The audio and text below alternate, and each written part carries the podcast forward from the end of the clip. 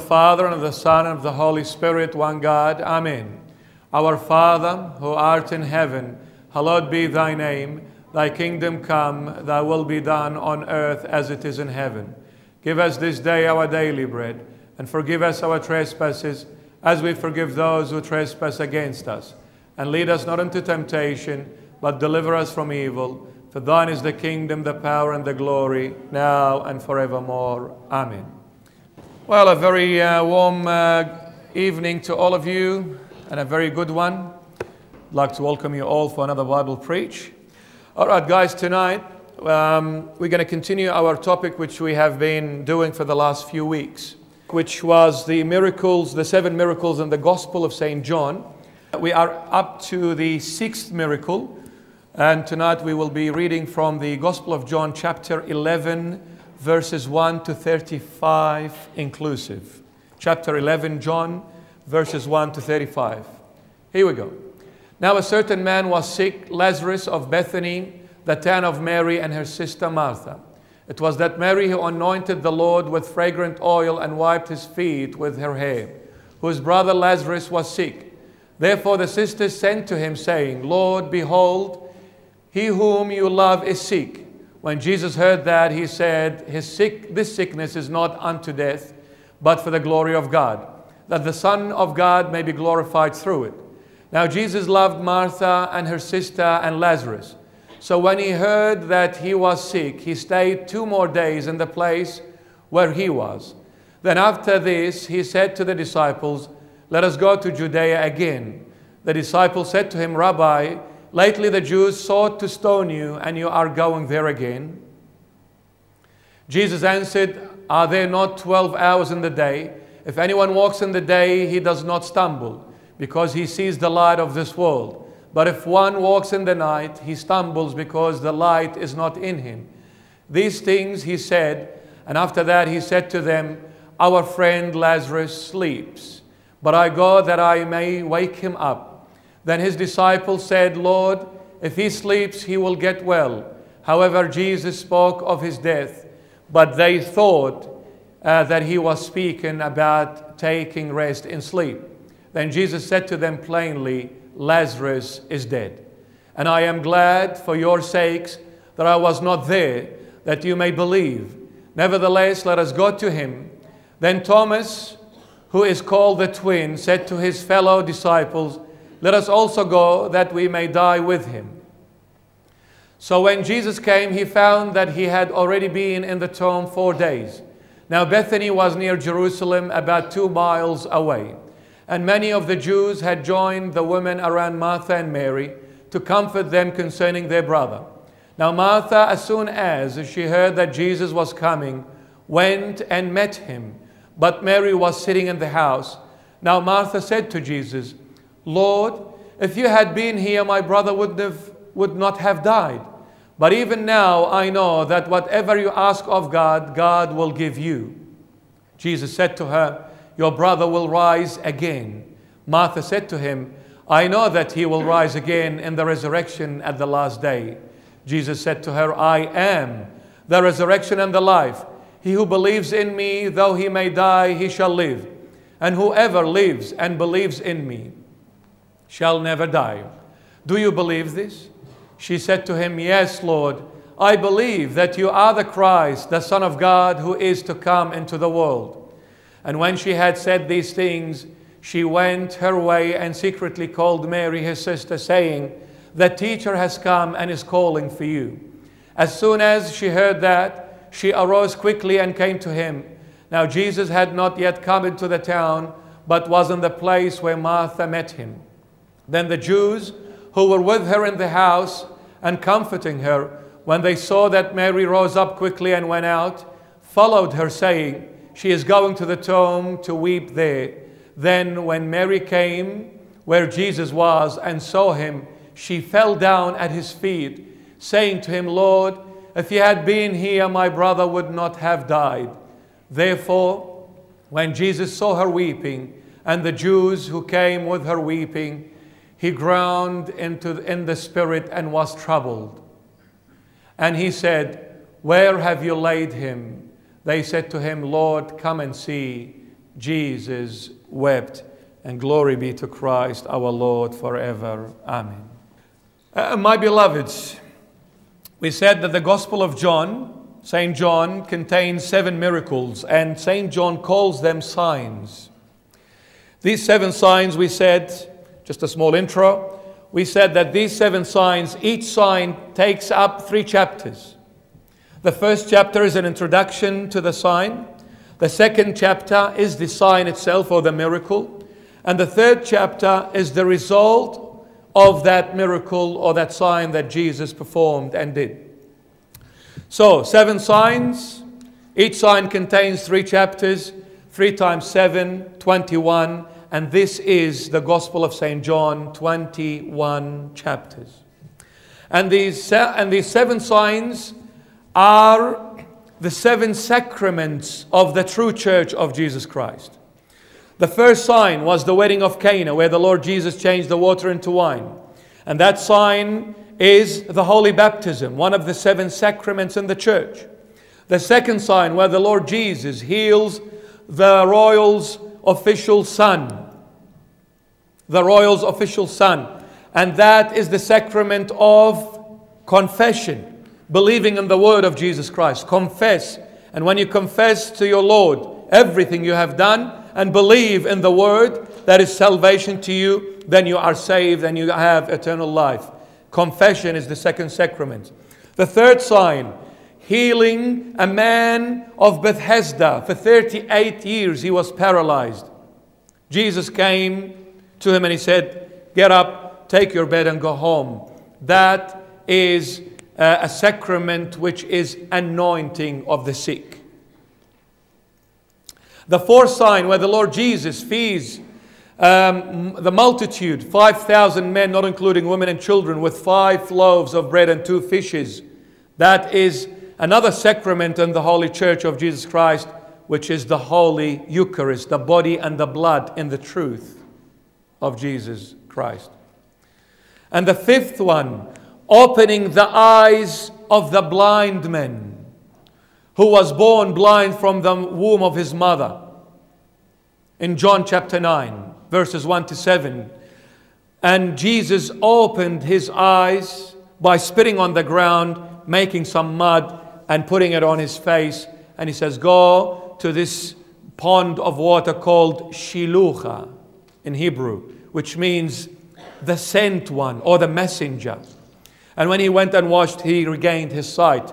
And regaining the sight is another sacrament, which is the anointing of the holy oil, the confirmation, the sacrament of confirmation. Holy baptism is 2 stages. Baptized in water and confirmed by anointing of the oil on you, which the oil represents the Holy Spirit. Anointing is the work of the Holy Spirit. You are baptized in the name of the Father, the Son, and the Holy Spirit. You receive the Holy Spirit of God. And that Holy Spirit, to remain in you forever, you are confirmed. The second stage of the holy baptism, anointing of the holy oil, is opening of the blind man's eye. And tonight, my beloved, is the 6th sign and the 6th sacrament of the 7th. And that is raising Lazarus from the dead. What do we learn from this? Raising Lazarus from the dead is chapter 11 in the Gospel of John. If you look at the Gospel of John chapter 10, before 11, and obviously chapter 12 after 11. We come to chapter 10. What do we see in chapter 10? We see in chapter 10 the famous chapter where the Lord Jesus talks about the shepherd and the sheep. And in chapter 10 he says, "I am the good shepherd, and I came to lay down myself or my life for my sheep. I came down to put my life for my sheep." And while he was saying that, "I came to give my life for you guys," my sheep, i.e. those who believe in Jesus Christ, the Christians, or those who accept Jesus and become Christians. He came to die for us. And he came to die for the whole world. As John 3:16 says, and so God loved the whole world that he gave his only begotten son. So Jesus died for the whole world. So he came to give his life for everyone who accepts this sacrifice. And then, if you read at the end of chapter 10, the Jewish priests and the Pharisees and the scribes, as usual, they went against him and they said, who do you think you are? And they wanted to stone him to death. So he ran away. He ran away from the Jerusalem area or region. Into where? Into the wilderness. And while he ran away with his disciples. The disciples would have probably thought, and they would have said, but Lord, you were saying that I came down to lay myself for you guys. I came to die for you to have life. And now the Jews came to kill you, you ran away. So that doesn't make sense. If you came to die, then why are you running away when they want to kill you? Well, he was not running away in the sense that he was afraid of dying because he came to die. But he went because his hour of the cross had not come yet. That's why they could not have laid any hand on him or stoned him. His hour had not come yet. No one can touch Jesus unless he permits you to touch him. No one. Because he's God and he's in control of everything. He's in control of everything. So he ran away for our sake. To what? To show us that when I'm going to run away, I'm going to come back for the very thing that I was talking about. I am the shepherd who lays his life for his sheep. So a message came to him. They said, your friend Lazarus is not feeling well. Jesus said, let us remain a couple of more days. Let us remain a couple of more days. And then the word came that he is extremely ill. And the Lord waited 2 more days. And then he turned to the disciples and he said, let us go. And I want to go and wake up Lazarus. And then the disciples said, Lord, but you just ran away a couple of days ago from the Jewish people. They wanted to stone you to death. How come you want to go back there again? We don't understand. One day you say, I came to die for you. And then when they want to kill you, you run away. And then now you want to go back to the very people who wanted to kill you. So what's going on? But Jesus was pointing one thing, that when I took you out, I wanted to show you that what I said, I meant every word, that I am the shepherd who lays his life for his sheep. And that death, I'm pointing now to Lazarus. Lazarus represents the whole human race. We are all Lazarus. We are all dead. Why? Because since Adam broke God's word, sin entered, and the wage of sin is death. And everyone died the moment Adam broke God's word. All of us died. And what does death mean? Separation from God. Death means separation from God. Because if God meant the physical death, then if we read in the book of Genesis, we see that the Lord God said to Adam, he said, Adam, the moment you eat from this tree that I forbid you to eat from, the tree of the knowledge of good and evil. God said to him, to Adam, he said, the moment you eat from the tree, surely you shall die. Well, Adam ate from the tree and he lived 930 years after eating from that tree. He did not die the physical death straight away. God said, if you eat, you die. But Adam ate and lived 930 years. So the Lord God, when he refers to death, he refers to the spiritual death, not the physical. Otherwise, Adam would have died physically on the spot the moment he ate from the tree. But did Adam die immediately the moment he ate from the tree? Yes. He died immediately, not physically, spiritually. The moment he ate from the tree, spiritually he was dead. And what is the spiritual death? The separation of our spirit from the Creator himself, from God. This is the true death, when we are separated from God. So Jesus came to give us that life, i.e. to reunite us with God, to give us that connection again with God, which we lost through the former Adam. The latter Adam, who is Jesus, the Good Shepherd, he said, I came to lay my life down for you to live, i.e. to go back and be united with God. So now he said, I'm going to wake up Lazarus. They said, Lord, well, these people, they want to kill you. If Lazarus is asleep, then he is okay. He's not sick or he's not dead. So why go and wake him up? They didn't understand. But then Jesus plainly said, Lazarus, our friend, is dead. It is the first time in the gospel that death is referred to as sleep. It is the first time in the gospel that death is referred to as sleep. Usually it's death. But Jesus here, he says, he is asleep. Why? Because he who believes in Jesus Christ can never die, can only sleep. He who believes in the Lord Jesus, death can never overcome him or her.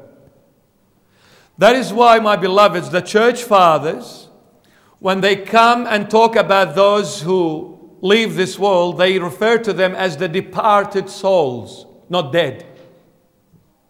It is wrong to say to a Christian, they died. Very wrong. Because if you say to a Christian person who received the baptism, the sacraments of the Lord Jesus, who believed in the name of the Lord Jesus, who had the name of the Lord Jesus on him, on her, how can you say they died? And the living Messiah is our Lord and Savior. We can never say to someone, Christian, they are dead. Because if I say they're dead, then I'm just telling myself I don't have hope in resurrection. I don't have hope of eternal life. It's the end. I'm dead, I'm gone, I'm finished. So what we refer to the Christian people who die, we say they departed.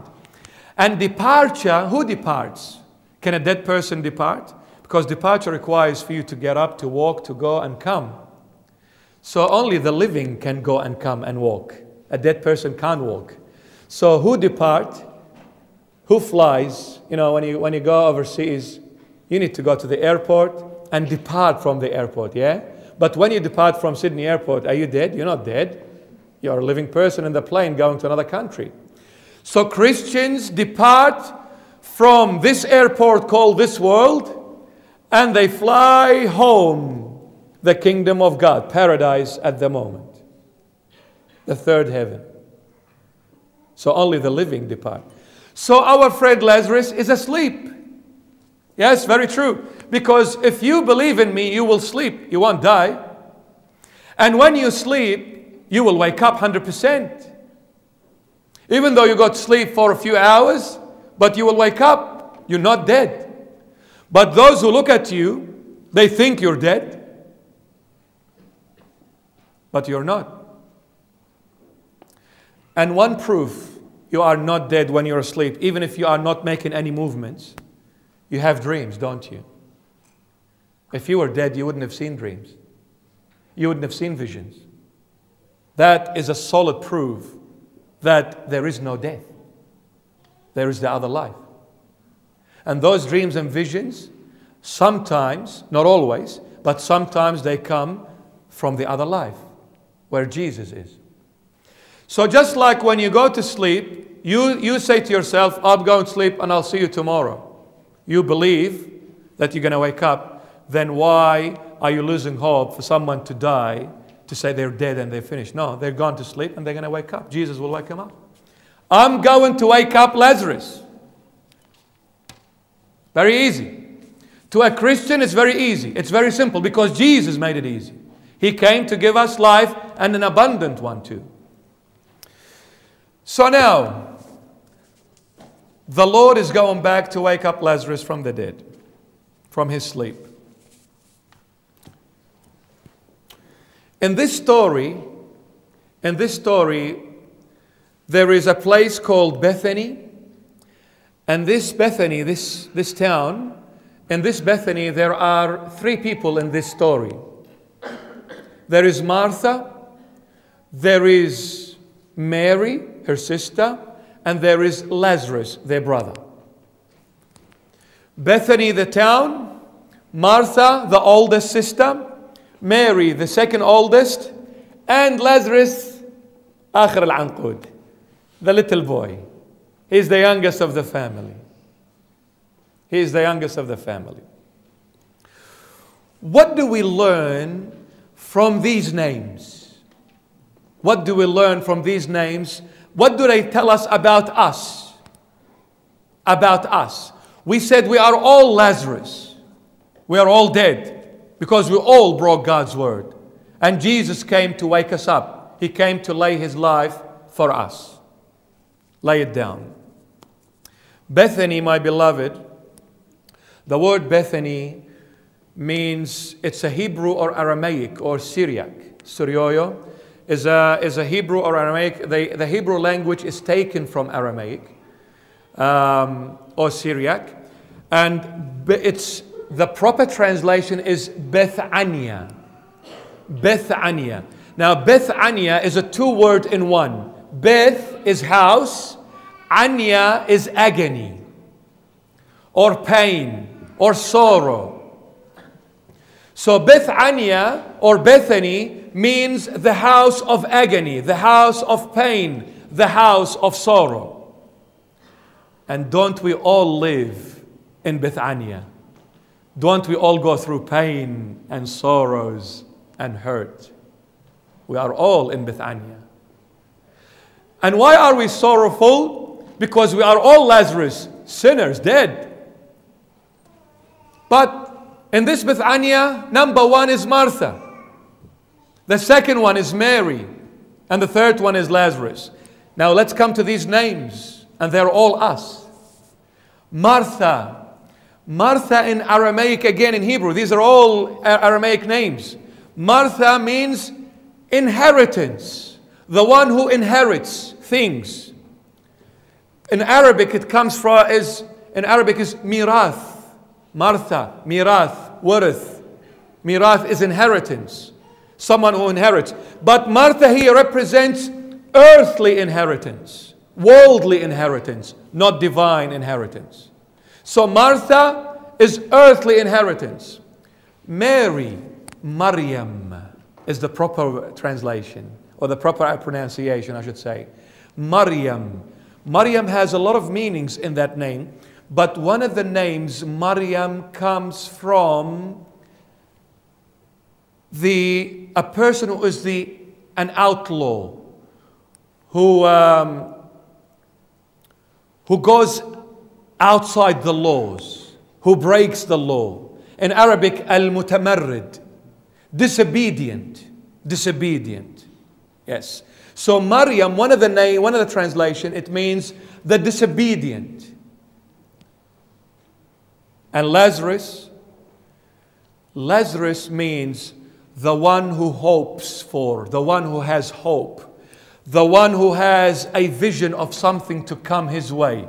I'm hoping to get this. I'm hoping to reach this point. I'm hoping to get to this place. Lazarus, I have hope in me that I will make it to God's kingdom. The one who has hope. So now, Martha, worldly inheritance. Maryam, the outlaw, the one who is disobedient. And Lazarus, the one who has hope. When Adam, our father, broke God's word, and Eve was the assistant to that, all the human race came from Adam and Eve. Eve, the disobedient. The disobedient who went walking in the garden alone. And Satan came as a snake and whispered in her ear. And he said, do you think if you eat from this tree, you're going to die? Nah, believe me, trust me, you're not going to die. God is very, very harsh. He's very jealous and he's very selfish. Eat, because he does not want you to be like him, to know good and evil. Because God knows everything and he does not want you to know everything. If you eat from this tree, you will know everything. You'll become like God. So our mother Eve ate. The disobedient broke God's word. The disobedient race, the human race, is always disobedient. Maryam. We are Maryam as the disobedient. And the Lord God said, from the very disobedient race, I will come and I will make you obedient to my daddy through me. Jesus was born of Mary. Maryam. Maryam, it's not Mary that is disobedient. No, Mary was all obedient to her son. But the name represents the human race that was disobedient. God chose from the human race and made Mary the obedient servant. And he said, through you, I will save Adam's descendants. And when he came through Mary, Lazarus, even though you are dead, all of us, even though you are a sinner, all of us, even though you are separated from God, all of us, but you know what? You have hope because the Good Shepherd is coming to wake you up. The Good Shepherd is coming back to remind you that I'm with you. Don't lose hope as long as Jesus is your Lord and Savior. Don't lose hope. Even though you are separated from God, but Jesus will search for you to bring you back to God and He reunite you. No matter what your sins are, and no matter how far you've gone and drifted away, nothing stands in Jesus' way. Nothing. Just believe, and you shall receive. Why is Martha the first? Because, my beloved, as we said, Martha here represents earthly inheritance. And don't we all love to inherit the earth? I'll give you an idea what I'm talking about. Why do you get up? Let's say you're working. And you have to start at 6 o'clock in the morning, so you get up at 5 maybe. And you finish, start from 6 till 4 or 5 p.m. You get up at 5 a.m. every day without fail. Tired, not tired, you get up, you go to work, you come back. You put your guts into it. Why? Because you want to inherit something at the end. It's earthly. What is that? Money. And money buys me things. Worldly things, that's my inheritance. I'm going to go, once I receive my wages, if you're a girl, then you go shopping and you're going to buy whatever you like. Bags, perfumes, the latest, I don't know, whatever it is that's out there in the market. Chanel and all these, you know, famous names. So you go to inherit. So Martha, we are all Martha because the very first thing that we want to do is we want to inherit the earth. We want to get whatever is materialistic. So I'll pour my guts into it so I can gain a car or something. But if I ask you to get up at 5 o'clock in the morning and go to the church, would you do it? 9 o'clock in the morning. Get off my case, Mom. Leave me alone. I'm tired. You know what? I just slept. I was out all night. I just came back from clubbing, bro. You know, and I just went to sleep at 7 o'clock in the morning. And you expect me to go to church at 9? Man, you're so harsh. You're so cruel, Mom. Have some mercy on me. Next week, Mom, next Sunday, I promise. Why do we run to inherit earthly things and not run to inherit heavenly things? Someone owes me money. And they're going to fly tomorrow to America. Man, I don't care what time it is. I will run to their house to make sure before they go to America, they pay me my money. Would you do it? No matter what happens, you run to the church. Would you do it? No matter what happens, you get up out of your bed and read the Bible. You kneel down and you read the Bible. You are tired. It's cold, shivering. Right? And I'm extremely tired and my eyes are closing and I barely can open them. And are you going to force yourself to get out of that bed in that cold weather and read the Bible? No. But you will force yourself out of that bed, and no matter how tired you are, and run with your friends downtown King's Cross, brother. I haven't slept for 2 days. We were hanging around. How come you are tired? You don't have time all of a sudden when it comes to Jesus. When it comes to anything to do with the Lord, sorry, I'm tired, I'm busy. You know what? I'd love to come. Believe me, trust me, I swear. Don't swear. Don't swear. Trust me, you know what? You know how much I love to go to church, but no time, bro. The same minute, let's go out. Yeah, I got all the time under the sun. Let's go, brother.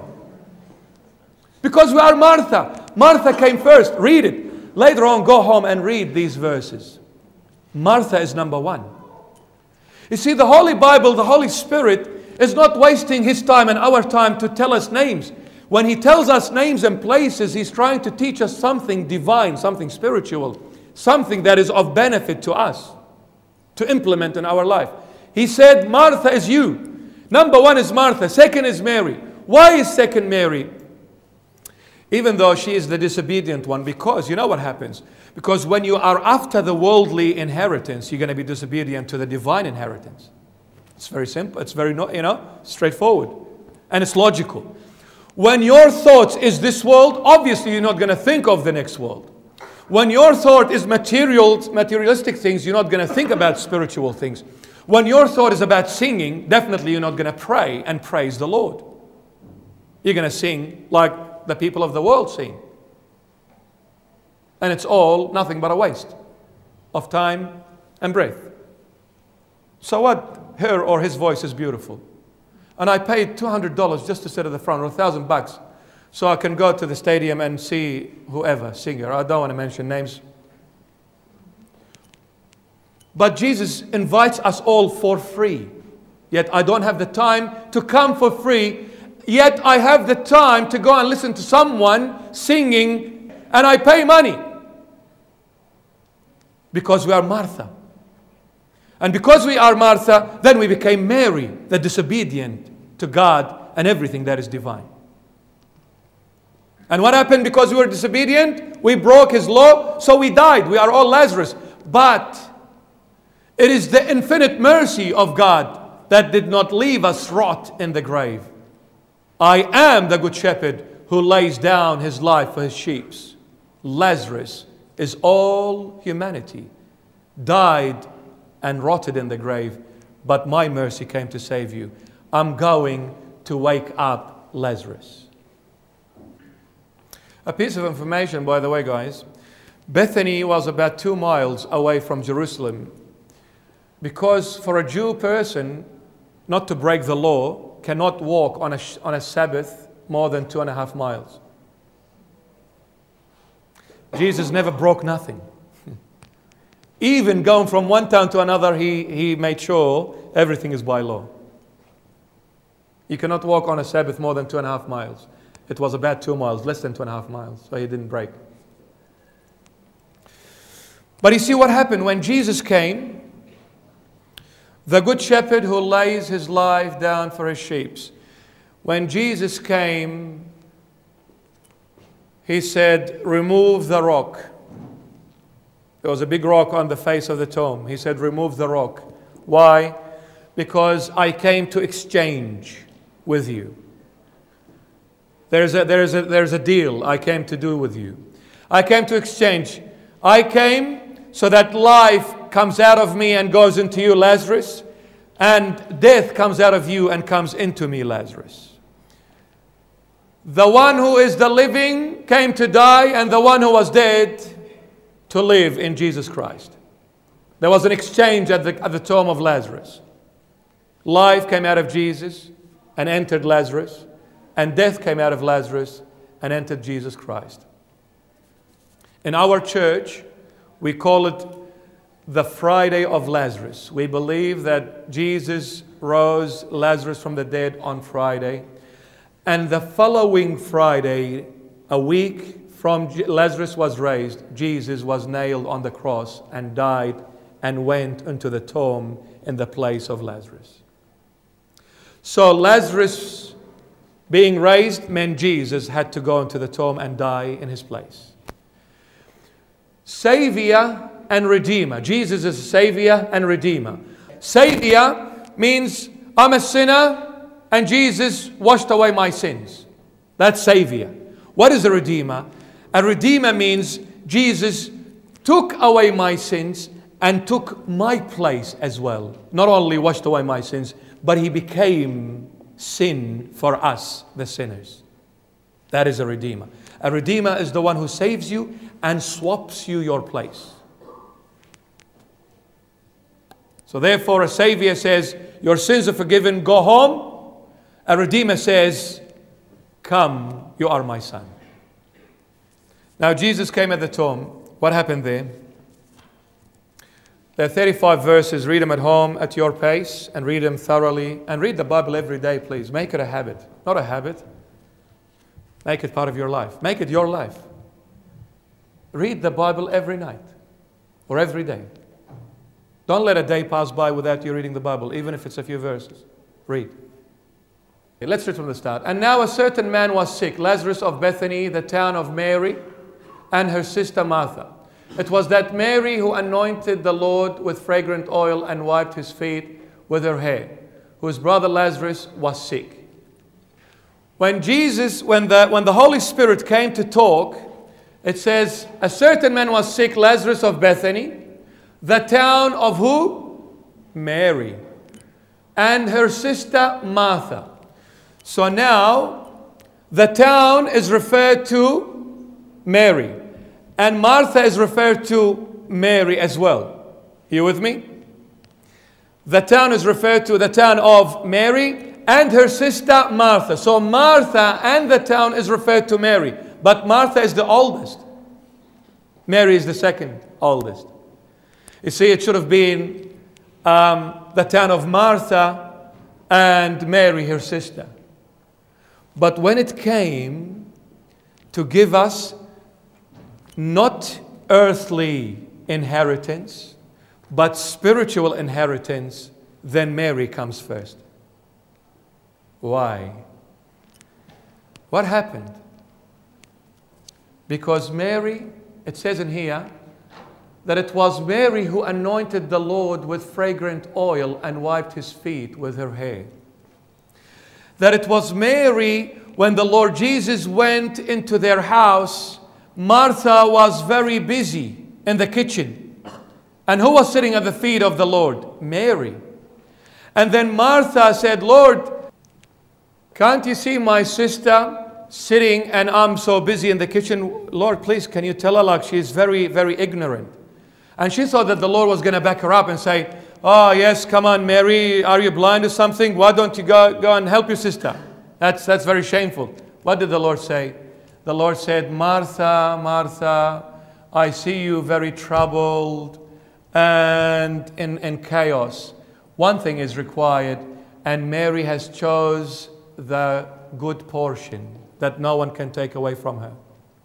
Martha, you are troubled, but Mary sat at my feet in absolute peace and silence. This is the portion that everyone should choose. Do not choose worldly things. Don't be Martha. Choose heavenly things. And what are heavenly things? Jesus Christ and everything that goes with Jesus. Mary chose heavenly things. Mary chose divine things. Mary chose the good portion, Jesus Christ. That is why everything is referred to Mary. Everything is attached to Mary. Even though Martha is the oldest, but it is not by you being the oldest, it is by you being number one, by choosing the number one, who is Jesus Christ. If you choose Jesus, then you have everything. But if you don't choose Jesus, and even if you gain the whole world, you've got nothing. Because when the spirit leaves the body, what have you gained? Absolutely nothing. Everything that you've earned is gone with the wind. So that's why Bethany and Martha were referred to Mary, because she chose the good portion, Jesus Christ of Nazareth. She sat at his feet. And where she anointed the feet of the Lord with the fragrant oil. By the way, guys, if you're not aware, the anointing of Jesus' feet took place in chapter 12. This is chapter 11. But the Holy Spirit is mentioning it before it happens, because the anointing of the feet happened after Lazarus was raised from the dead. Because Lazarus was raised, Jesus was anointed to go into the grave. So the passion of Jesus Christ, the passion of the Lord, as the movie you saw, the passion of the Lord Jesus, started from the raising of Lazarus. The week of the passion started on Friday and ended up on Good Friday. The Passion Week started by raising Lazarus. That's where the passion of the Lord started. That's where the pain started. I came for this rotted humanity in the grave by being disobedient, by breaking God's word. They all died. They're all Lazarus. I came to take this sin. I, the Holy of Holies. This is very grieving for the Lord. The light going into darkness. The holy being taking on sin. The living and the life-giving dying in the grave. It can't get any worse for Jesus. So that's where the passion started. So the anointing of the oil took place after raising Lazarus. And it's in chapter 12. But the Holy Spirit revealed it in chapter 11. Why? Guys, that anointing oil is like a liquid that is has a very nice fragrance to it. It's a liquid that has a very nice fragrance to it. In the book of Psalm 45, verse 8, King David says, 45:8, he says, "From all your garments or your clothes or your robes, myrrh, aloes, and cassia comes out." He's talking about Jesus, King David, in Psalm 45:8. He says, out of your clothes, in prophecy, out of your clothes comes myrrh, aloes, and cassia. These are all fragrances or frankincense or incense. They are like... what do you call them? I don't know how to say it in English. They're like shrubs. They crush them all and they make fragrances out of them. But what Mary poured on Jesus' body and feet was a fragrance that was liquidish. The others are like dust. But this particular oil that she poured on Jesus was liquid and had a beautiful, beautiful smell to it. This particular fragrance is only done on wedding days, in happy occasions. Mary had preserved this oil, and this oil used to be preserved in a glass container, crystal. Had to be crystal glass container. Why? Because this substance was so strong, if it was to be put in any other containers, would break it. But only this crystal glass and a very expensive jar would only be able to contain this oil that is very strong. So the jar was very, very, very, very expensive, and the oil was very expensive, very rare. So Mary, when she poured it, if you read in chapter 12, the disciples started, talking. They said, "Oh, what a waste," especially Judas Iscariot, who sold the Lord with 30 pieces of silver. He said, "What a waste of this very expensive oil. Could have been sold for more than 300 denarii and be given to the poor," because it wasn't expensive. So that oil was used really for happy occasions, weddings. Now Mary and Martha were very old in age, so their marriage train was passed them by. They can't get married anymore. They were old. So the youngest of all was Lazarus. He was the youngest. So Mary, she kept that oil for her brother. She said, "Okay, well, now we are old, in our 50s. It's not like the movies they show it, Mary Magdalene as being young. No, she was old. So We're old, but our brother is still young. He's the youngest in the family. So I'm going to keep this expensive oil. When he gets married, I'm going to pour it on him. But when she met Jesus, that love turned from brother Lazarus to Jesus Christ. She loved Jesus more than her brother. When you have an encounter with the Lord, there is no other love that comes anywhere near Jesus' love. He overrides and supersedes any love. Because His love is so pure, you can only find it in Him alone. In this whole universe, you will only find it in Jesus. So when she met Jesus and she had an encounter with the Lord, she said, Lazarus, I don't care if you're going to get married or not. You bring your own oil. This oil, I'm going to pour it on Jesus because He is my love. He is my happiness. And the happiness is what? He is my resurrection. So she came and poured that oil on Jesus. I am wedded to you, and in you, my Lord, I am risen from the dead. I am no longer dead. I overcame death through you, my Lord, the Good Shepherd, who laid His life down for me to bring me out of the tomb into eternal life. I'm going to get your attention to verse 5. Here we go. Now Jesus loved Martha and her sister and Lazarus. When it came to referring things, Bethany, Martha, they were referred to Mary because she chose the good portion. But when it comes to Jesus' love, it says Jesus loved Martha and what? And her sister. He didn't even mention Mary. And Lazarus. So now Jesus loved Martha, her sister, and Lazarus. What do you think? When Jesus came to give, He gave it to the one who chose the good portion. He gave it to Mary. But when Jesus came to love, He loved Martha, the earthly inheritance, the worldly people, the materialistic people, those who are distant from God. And He loved Lazarus, who broke God's word, and he's a sinner, and he's dead in the grave. And he does not mention the name who loved Jesus and who is so close and who has chosen Jesus to be their portion. Poured the fragrant oil. You are my portion, Lord. Why? Do you know why? The one who loves Jesus, listen to this. The one who loves Jesus. And this is a comforting statement, by the way. It's a very comforting, it's a positive, it's not a negative one.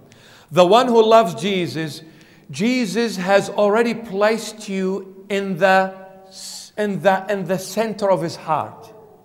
He has hidden you.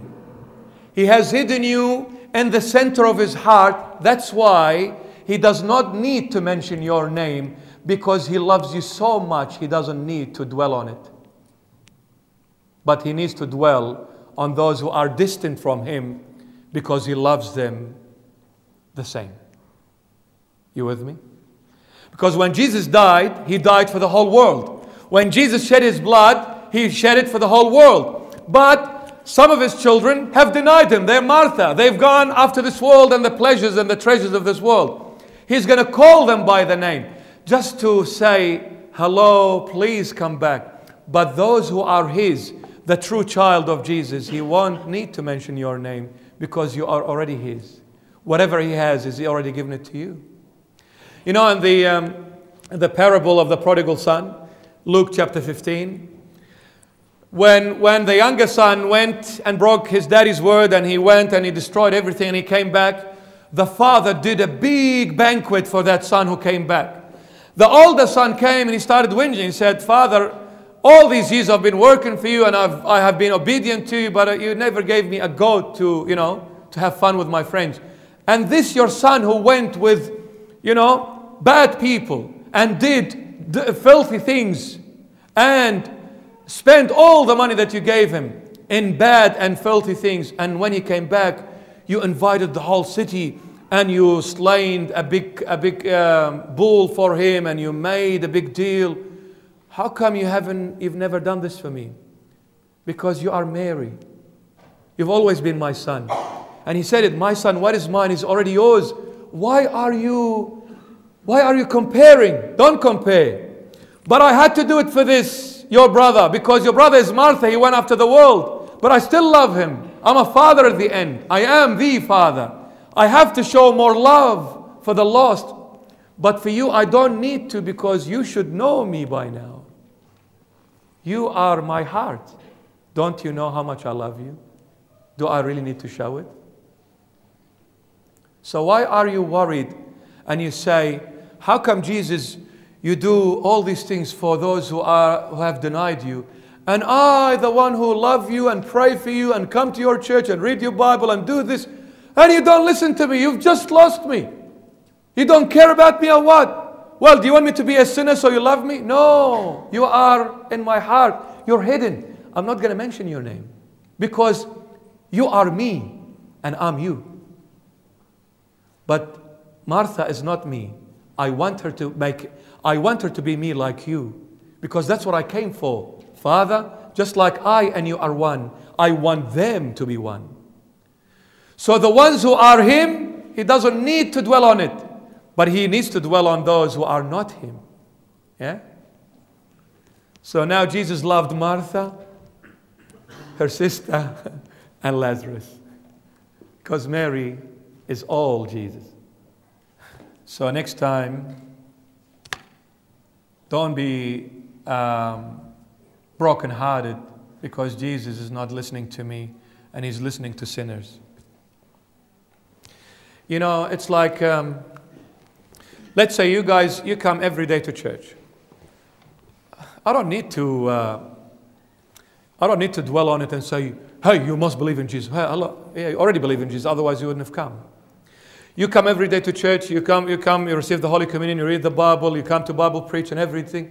And then one day someone comes for the first time and he hears Jesus for the first time, or she. Let's say I'm preaching. I need to pay attention more to the one who just came for the first time. Why should you get upset if I'm spending more time with the one who just came now and not with you? You are already me. You're already with me and I'm already with you. But this person came for the first time. I need to pay attention more to that person. You with me? Jesus needs to pay attention to Martha, not to Mary. Mary is already his. But when it comes to give, mine is Mary. Martha, Bethany belongs to Mary. Yes? You with me? Good. Look at this. When the Lord Jesus came, the word went to the house where Mary and Martha were sitting. Martha heard that Jesus is coming. He has not came into the town of Bethany. He was outside that border of the town. Martha got up, listen to this. Martha got up and ran to where Jesus was. The Bible says, you read it in verse 20. The Bible says she met Jesus. Martha met Jesus, verse 20. And she said, Lord, if you were here, my brother wouldn't have died. But now I still believe that whatever you pray to God, God listens to you and he will grant you your wish. He said, your brother will rise. The Lord says to her, your brother will rise. She said, yes, Lord, I know he will rise in the resurrection day, in the second coming. He said, Martha, I am the resurrection and the life. He who believes in me, even though he dies, shall live. He who believes in me, even though he dies, shall live. He dies referring to what? Lazarus. Even though he dies, Lazarus shall live. And those who are alive and believe in me shall never, what? See death. Shall never see death. So he who believes in me, even though he dies, Lazarus is the dead. He's referring to Lazarus. Even though he dies, he will live. I am the resurrection. What are you talking about, the second coming?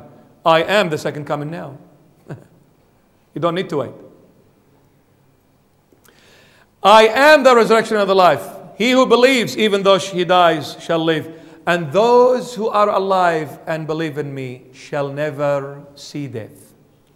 You, Martha, who is alive, if you believe, you will never see death. She said, "Yes, I believe, my Lord, you are the Christ, the Son of God who came to this world. You are the Savior. You are the Christ, the Son of God who came to this world." And then Jesus goes and he says, "Remove the rock." And then Martha says, "Ho, hold on, Lord, one sec. What do you mean remove the rock?" He said, "Didn't I tell you if you believe, you will see the glory of God?" Aren't we all Martha? She came, she said, "Lord, if you were here, my brother wouldn't have died." All right, not bad. Good on you, Martha. "But I still believe." Whoa, she goes on, man. "I still believe that whatever you ask, even though he's dead, whatever you ask, God will grant you." Whoa, good stuff. He said, "Your brother will rise." "Yes, in the second coming." "No, I am the resurrection life. I'm now. There is no death, my dear Martha. He's just asleep. I can wake him up anytime." And she said, "Yes, I believe you are the Christ, the Son of God, who came to save the world." And then Jesus said, "Okay, bravo. Okay, now remove the rock so I can go and raise." "Please don't. Lord, he's been there for 4 days. He stinks." You know, it was customary, this fragrant oil which Mary poured on Jesus, you know what it was? It was customary also when a Jewish person died, they used to go into that tomb, because those tombs were on the side of the road. And they had all like sort of an opening and put a rock on it. So when they put this dead person in there, they would put all these spices on that dead person. And then the last thing they would pour is this fragrance, that very expensive one. And this fragrance was liquidish. When it actually was mixed with that powder substances, and some sort of an eruption happened, and vapor came out. Nice fragrance. So what they did, they poured this fragrance, and they ran out of the tomb and closed it, and all this like smoke came out, and a beautiful fragrance came out. So the whole tomb would be filled with nice fragrance. So whoever passes by that tomb would not smell a stinking dead person. Only fragrance comes out.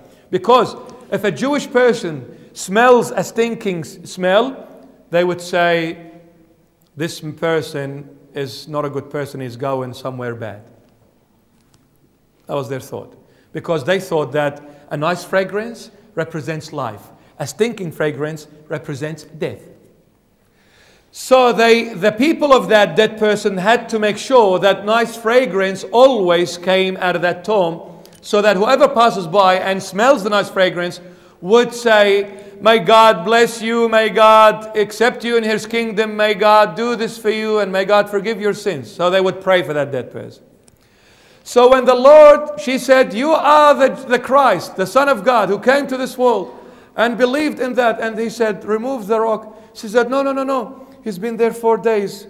He's rotted now. A stinking smell will come out." "But Martha, you just said, 'I am,' and you believed, and everything." One thing I say to you guys, when you ask of someone something, and that someone comes back and says a lot more, rest assured, they have no clue what they're saying. A person that talks a lot. You know, I said one thing, they should reply to that thing, but they go overboard. Let's, for example, I say, I like you and I love you and I die for you and you're my life and you're everything. A person like that exaggerates, they don't mean it. When I say one thing simple and they come back with 100 million things, they don't believe and they don't even know what they're talking about. The Lord said, "Your brother will rise." She said, "Yeah." And the second coming said, I am the resurrection and the life." "Yes, you are the Christ, the Son of God."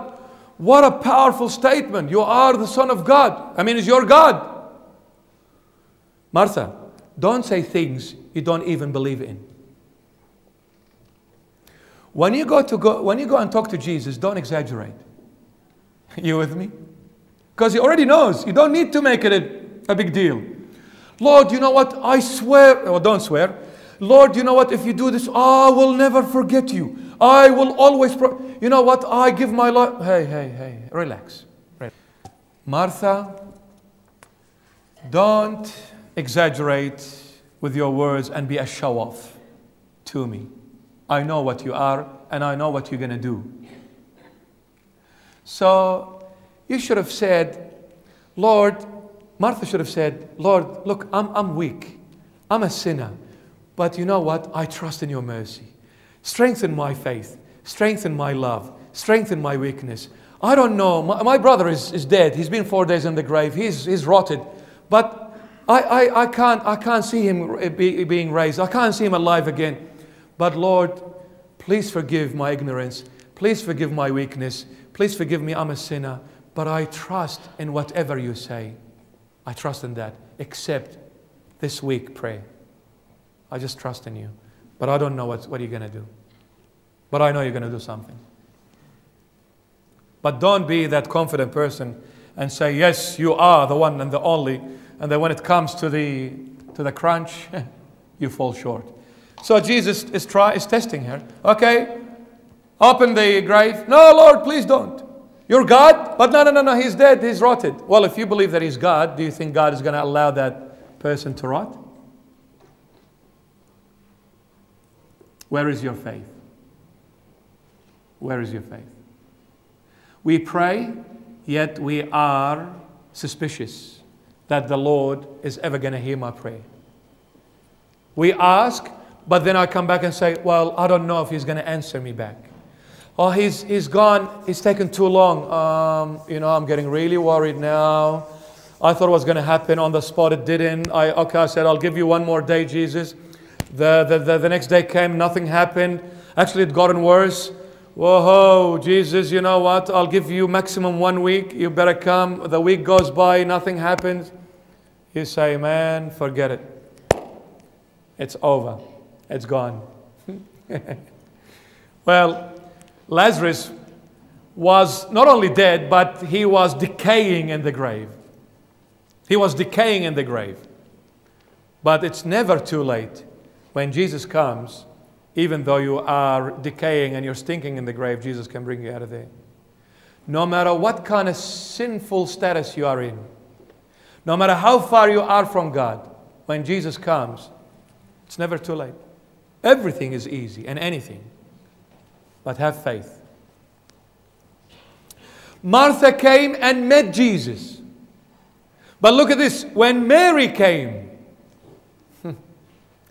When Mary came where Jesus was. The same place where Martha met him. Because when Martha spoke to him and he said, I am, you know, the resurrection. And she said, yes, you are the Christ, the Son of God, who came to the world. She went back home and called Mary. Said, Mary, Jesus has come. And he is calling for you. So Mary ran out. And as we read it here, and the people who were sitting at home, they saw Mary going quickly out of the house. They thought she was going to the tomb to weep over her brother. So they went with her weeping. So Mary came. When she came where Jesus was, she bowed to the ground. She fell on the ground at his feet. The Bible says when Martha came, she met Jesus. When Mary came, she fell at Jesus' feet. Not met him. There's a huge difference. When Martha came, and what did we say, Martha? The worldly inheritance. A person who is distant from God. When I go to Jesus and I'm distant from him, I meet up with him. What does it mean, meeting up with him? Meaning... Can you stand for a second? Let's say, you know, without, you know, may the Lord forgive us. Let's say this is Jesus, right? But yeah, he is Jesus because Jesus gave himself for him, so he is Jesus. So let's say I'm Martha here, and I came to meet, as the Bible says, she met Jesus. When you meet someone, you're talking same level. You're talking intellectually, yes? When you meet up with someone, you're talking what? Intellectually. When you meet up with someone, it is your head that talks. It is the brain, the intellect that talks. But when you fall at someone's feet, it is your heart that talks. It is your heart. The intellect, when the intellect talks, there is reasoning, there is argument, there is prove it to me, I'm not going to accept it, how, where, now, how, all questions. And you started talking like as if you are on the same level. The intellect is talking. But when you come and throw yourself at Jesus' feet, the heart talks. What does the heart talk? The language of tears. Not the words. The words of the heart are tears. And the language of the mind is words. When you use your head, don't open the grave, please. I know you're God, but please don't. I don't want to be embarrassed in front of all the Israelite people. They're going to smell my brother's stink. And you know, this is very embarrassing, Jesus. I know you're the Son of God, but please, please, this is embarrassing. The brain is talking. And when you use your head, what are you going to do? You're going to make a judgment. Man, I think it's impossible. All the doctors said, you're going to die. Yeah, I'm going to die. Jesus, I believe in you, but I'm going to die. Because the doctor said I'm going to die. You know, I'm 40 and I'm not married. That's it. It's too late. I will never get married. And every person under the sun tells me, your train has gone past you and you never get married. Jesus, you know, I've been praying, please, Lord, bring me my Romeo or my Juliet my way. But by the looks of things, it's impossible, Lord. Even if I go to ankawa.com, I will never find one. That is Martha, a worldly being, a materialistic being. Reasons with Jesus. Don't reason with Jesus. Jesus is God. The intellect of God is never going to be your intellect. You're nothing. He's everything. So don't put Jesus in your intelligence. Don't limit God's power and mightiness in your power. It's impossible. Yeah, for you it's impossible. For him, everything is possible. So do not use your head, Martha. Be Mary. Mary came, fell at Jesus' feet, weeping, crying. She was speaking to Jesus, not words, but heartbeats. And that's what Jesus adores. He melts like a candle when you communicate with Him with your heart, not with your tongue. It puts Him right off when the tongue talks only. It puts Him right off and He will not listen ever. But when the heart talks, He melts. God melts. And He becomes so weak, He will do anything for you. You know why? Because the tongue can deceive. The heart never lies. I can twist it around and around and around in whichever way I want. And I can make it sound absolutely beautiful and look beautiful. But it's not what it is. But the heart never lies. Whatever you feel is exactly what you're going to relay to the other person. That's why the Lord God in the Old Testament, in the book of Proverbs, He says, my son, give me your heart and let your eyes watch my ways. I am the God of hearts, not of tongues. And the Lord Jesus dealt with Martha the way she spoke to Him, and dealt with Mary the way she acted. With Martha, she met Him and she started talking to Him, and Jesus talked to her back. I am the resurrection and the life. He talked to her back. Mary came, she fell at His feet. And falling at someone's feet, meaning I'm putting my head under His feet or at His feet. And what is my head? My thoughts. My intellect. Mary came and said, Lord, all my thinking, all my thoughts, all my wisdom, I put everything under your foot. I will not come to you using my head. I will come with the language of the heart. Tears, my Lord. I'll block this. Because you, the way you think is not my way of thinking. And the way you act is not my way of, the way I act. And what you can do is not what I can do. So she put her head at his feet, all her wisdom and intelligence at the feet of the Lord, and she wept. And Jesus communicated to Mary the same way. Mary came weeping, Jesus wept. Jesus cried. Jesus didn't talk to Mary, but he talked to Martha. Because Martha came and met with Jesus and she spoke to him, so he spoke to her back. But Mary came and fell at his feet, worshiping. She said, "You're God." When you fall at someone's feet, that is a posture of worship.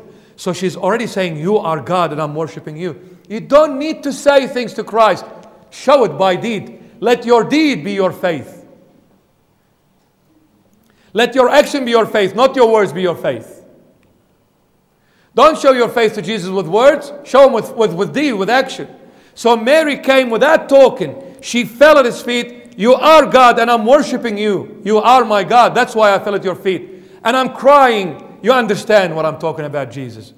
Jesus did not say one word to Mary. But what did he do? He cried. A tear breaks Jesus' heart. A tear makes Jesus do wonders. The most precious bribery, the only precious bribery you could ever give Jesus and he will accept is your tears. The only bribe, you can bribe him, by the way. Yeah. That is the only bribery he will accept. And a tear for Jesus is more expensive than pearls, gold, precious stones, you name it. Nothing is expensive as the tears. So Mary came and wept. Jesus wept. And he said, "Show me where you put Lazarus. Show me where you put him." This is not a question that Jesus, he does not know where. He knew where Lazarus was. He was not asking. But he was saying, "Show me where it is." He's trying to point, to raise up in the human race this question. That look where you ended up. Wake up, guys. Come back to me. This question is for you, not for me. Because I know where Lazarus is. But I'm asking it for your sake. Where is he? Where have you put him? That means you guys, where are you ending up? Where have you ended up? I know where you are.